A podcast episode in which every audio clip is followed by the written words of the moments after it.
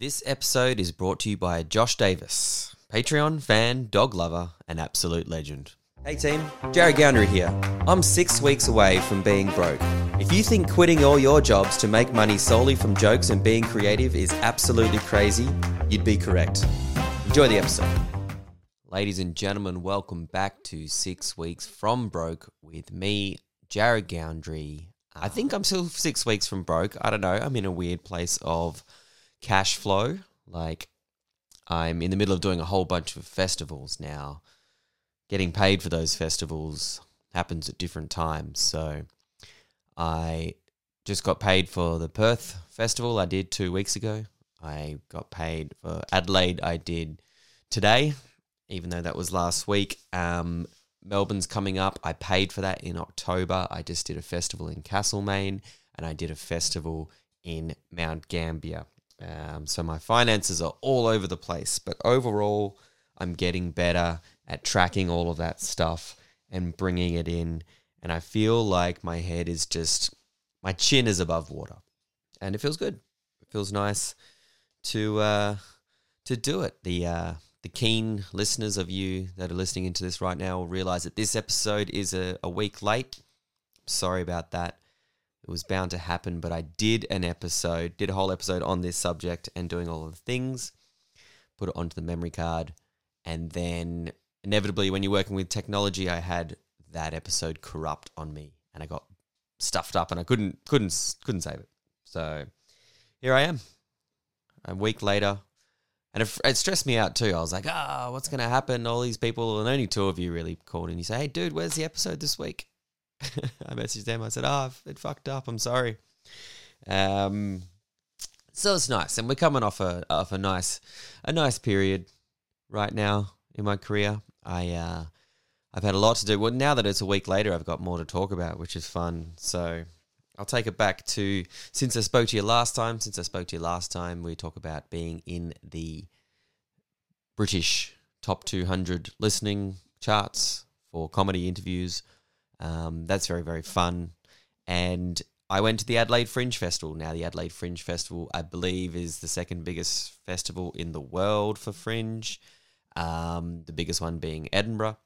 And uh, for those of you that are listening around the world, Adelaide's like pff, a smallish city in Australia. Um, it's not kind of known for being fun. Actually, it gets a bit of a stigma around Australia for being boring, which I think is maybe a little bit unfair. It's a great city, although I do go there during the festival and the city comes alive, so I'm probably seeing it at its best. You know, they they go out and they see all this art and they spend all their money, and then they take 11 months off. That's kind of probably what's been happening. So maybe I'm biased. I'm not sure. Adelaide, good town.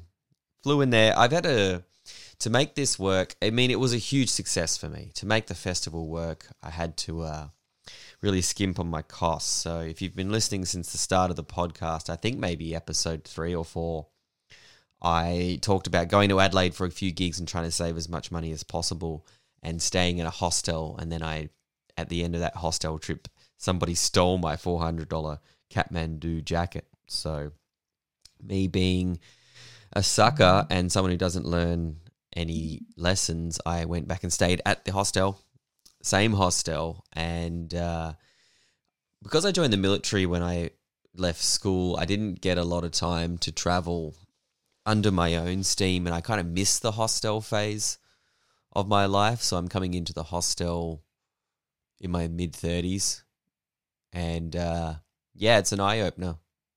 I mean, I stayed in a room of eight people. There was eight guys in there, and I could smell twelve assholes. It stunk. It was so smelly. That's the first thing it hits you. It's like it's like it's like weed, bo, and just South American people having fun. Like it's just full of South American people everywhere. Everyone's just walking around being like, eh. Like it's they're fun people, but they party and they uh yeah, and you can smell it. And uh stayed there Flew into Adelaide, got a cheap flight, bought that six months ago, so I was all mm. over it. And uh, then got a bus home because I'm an idiot as well. That's how I saved the money. But the best and the greatest success was uh, I had five shows and I sold them out before I got to Adelaide, which is awesome. And then I got to do two extra shows, which is where I want to be. That's exactly where I want to be. And by surveying and talking to the audience and just having a drink with them afterwards, it was like people had come back who had seen me last year. So the two people who had seen me last year went and brought four of their friends next time, and that's that's great. That's really really good, and uh, that just shows that the product's getting better. And I couldn't be happier with with how that went. And um, I had a few gigs. It was some of them were tough.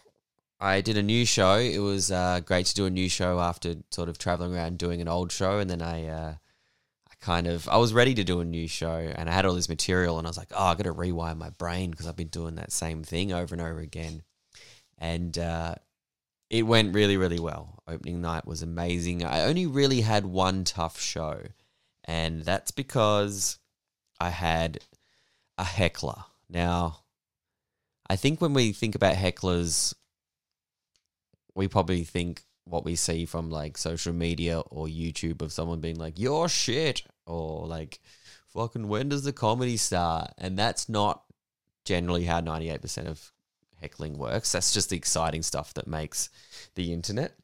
Now, I had a heckler who was an eighty year old man who was there with his eighty year old wife, and they were like fucking delightful, right? They were just a gorgeous old couple, and the show was full, but they the man kept chiming in. So just trying to he was doing a mixture of things like one I'd be talking about something and I would be like, uh, yeah, so this, this, and this. And then he'd be like, that's true, I've done that. And you can't do anything with that shit, right? Because it's just so unhelpful. And the way comedy works is sometimes it take you're trying to build momentum sometimes for a joke. And then sometimes you're trying to create tension that you're going to release later on purpose. And when somebody's just chiming in constantly, it just took the wind right out of every joke, and the whole show was really flat. And I wish I had the skills that's like opened my eyes. Like, I wish I had the skills to be able to deal with that. Because if someone's heckling you, just meanly or chiming in trying to be funny. I've got those skills. Like I can suplex their soul. Like I don't I can rip their face off. I've got that ability. But I realized I didn't have the ability for 80 year old audience member that just wants to be a part of the show, not really adding anything. Like I was timing back and forth a little bit and getting a bit of traction off it, but it didn't stop the problem. And uh, yeah, that was tough. I was up there, I was sweating. It was just a fucking bad time, man. Absolutely shitty. And uh, yeah, I wish I knew how to do that. New show went great, new material all went good, and I just had a lot of fun with it. I really got into the moment.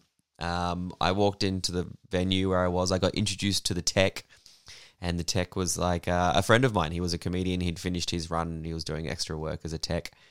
And uh, when you are a sound tech, often you'll have a lot of sound cues, so you got to like do things for for these uh, for comedians. And every show in that room that week had zero sound cues, so he would just walk in, turn the music down, and then he was fucking useless for the rest of the show. So I just had a bit of fun with it, and I introduced him to the audience, and I said to the audience, "Hey, this guy, he's got nothing to do tonight. He's useless. Look at him up the back. He's just doing nothing." So I'm going to give him one sound effect. Uh, he has like a soundboard full of all these like hilarious sounds. Um, and he can use it at any time during the show. And it was like a big like wow sound. And we just had a lot of fun doing that throughout the time. And I felt really confident that I could just roll with those punches. Right. it's like if I died tomorrow in a thousand years, there's all these people just worshipping a statue of a bathtub and a toaster. It'll be close to home. I did that little suicide jokes. Uh, men are better at doing suicide jokes uh, statistically. That is. Uh... hey, Spin. Just kind of go with it. It was a really nice playful comedy experience. And uh, the fact that I was doing a new show and I just was out of my own head so much to just go with the flow felt good. And then I put on two extra shows. which was great. And uh, the one of them sold out, and then the other show had four people booked into it. And then the time for the show came up, and two of those four people didn't rock up, and there were just two people in the crowd. And uh, I said to them, I went up to them, and I, uh, I said, "Hey guys, I, I'm really keen to do this show, but if you don't want to do it, and you just want a refund, that's completely fine with me too." And uh, they said, "No, no, no, no, no. Um, we'd love to see the show." And I said, all right, well, I'm going to give it to you like it is, but I'm going to do you a deal. I'm going to go back out to that um, behind the curtain. And then when I come out, you need to act like it's the MCG. And they're like, all right, we can do that. And by the way, we saw you last year as well. And I said, all right, cool. And uh, I went backstage. And I was really nervous. Like it, when you do comedy, like it's it's way easier to do 200 people than it is to do two people. Do you know what I mean? Like they're just sitting in the front row of an empty comedy room and uh, I just took a breath and I went out there and I had a really great show. It was honestly the best show I'd ever done. And that gave me a lot of confidence just to be able to be myself and do my thing. Like I really I really liked the material I was doing.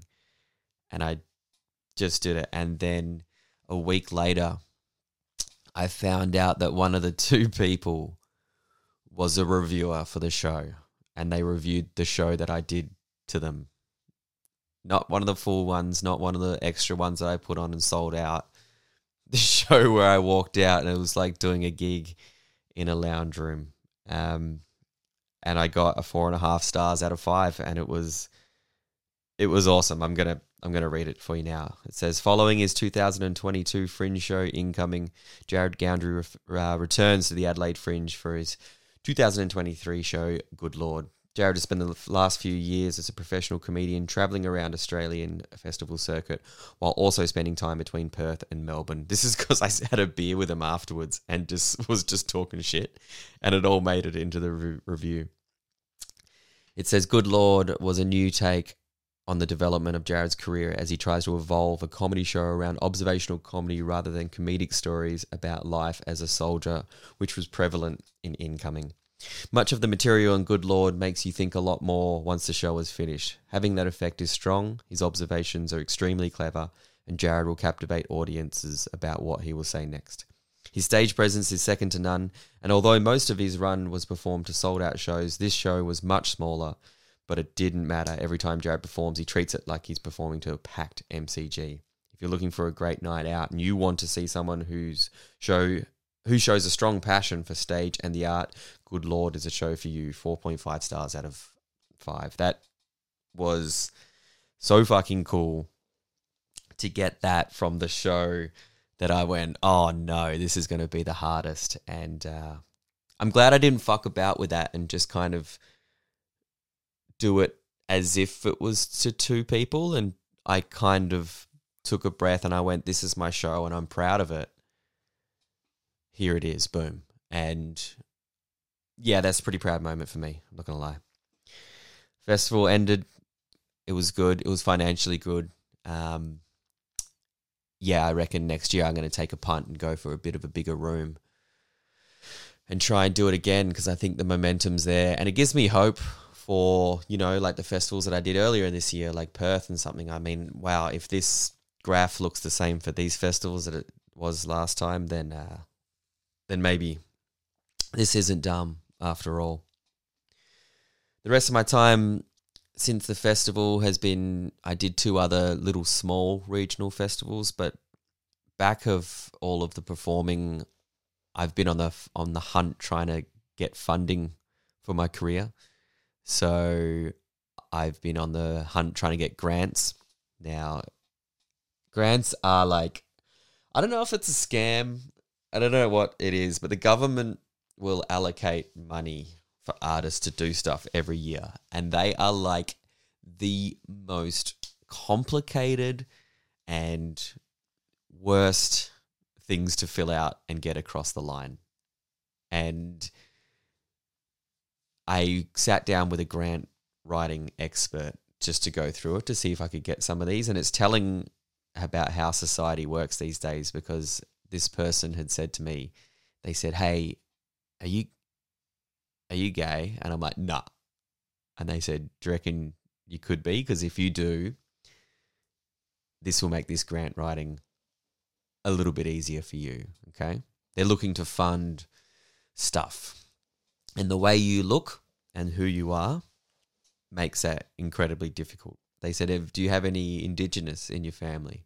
And I said, "Nah." And they went, Ugh, "All right, this is going to be difficult." But the main kicker, because I went for this one grant that was uh, about funding to tour, and I go, "Fucking giddy up, man! This is what we're all about. Like, this is."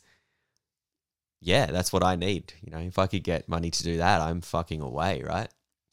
And uh, we read the grant and we figured out all the criteria, but there was one kicker that was said this grant will not be funded for anyone who will make a profit. and I'm like, fuck it. This is the problem with the government, right? They're like, we're happy to fund stuff, but only shit things that no one wants to go watch. Like if it's about a one person monologue play about the journey of an egg down a fallopian tube and you play the egg the whole time and it performs to one person, you can have 40 grand. But if you want to put on something that people enjoy and they'll come out and see, you can get fucked. so, anyway, you've heard it here first. I'm moving into the realm of doing one person's plays about the, uh, the fallopian tube, starring Jared Goundry. Um, other things I've been talking to people, trying to get some funding to uh, to go on tour and then make a special, uh, because my eyes are open now. I did the Mount Gambier Fringe. This is a town that I have never been in, never set foot in, and I put on some shows and I fucking filled them up, man. And it was just because no one goes there. They'd seen me on the internet and they bought a ticket and they packed a joint out. Like I made as much money from a town in two nights than what I did in the whole of the world's second biggest arts festival. And like these people, they're just regular Australians. They're in a town of like 50, 60,000 people. They're young, they're cool, they want something to do, right? And it's cracked in my mind. It's like if I can build this and I that people will come. If I can just get out to the masses, it's going to work. I can feel it. I'm really excited. Now I just got to convince the government to give me some money and kick it off the ground. so, anyway, I'm gay, is what I'm saying. So, do you enjoy art, artists, or comedy in general? Consider supporting this show at www.patreon forward slash Jared Goundry. Or just Google Jared Goundry Patreon, it'll come up, right? For just two bucks, you can get bonus episodes and content. And together, we can work towards helping me get seven weeks from broke. Send us a message on my Instagram at Jared Goundry. See you there.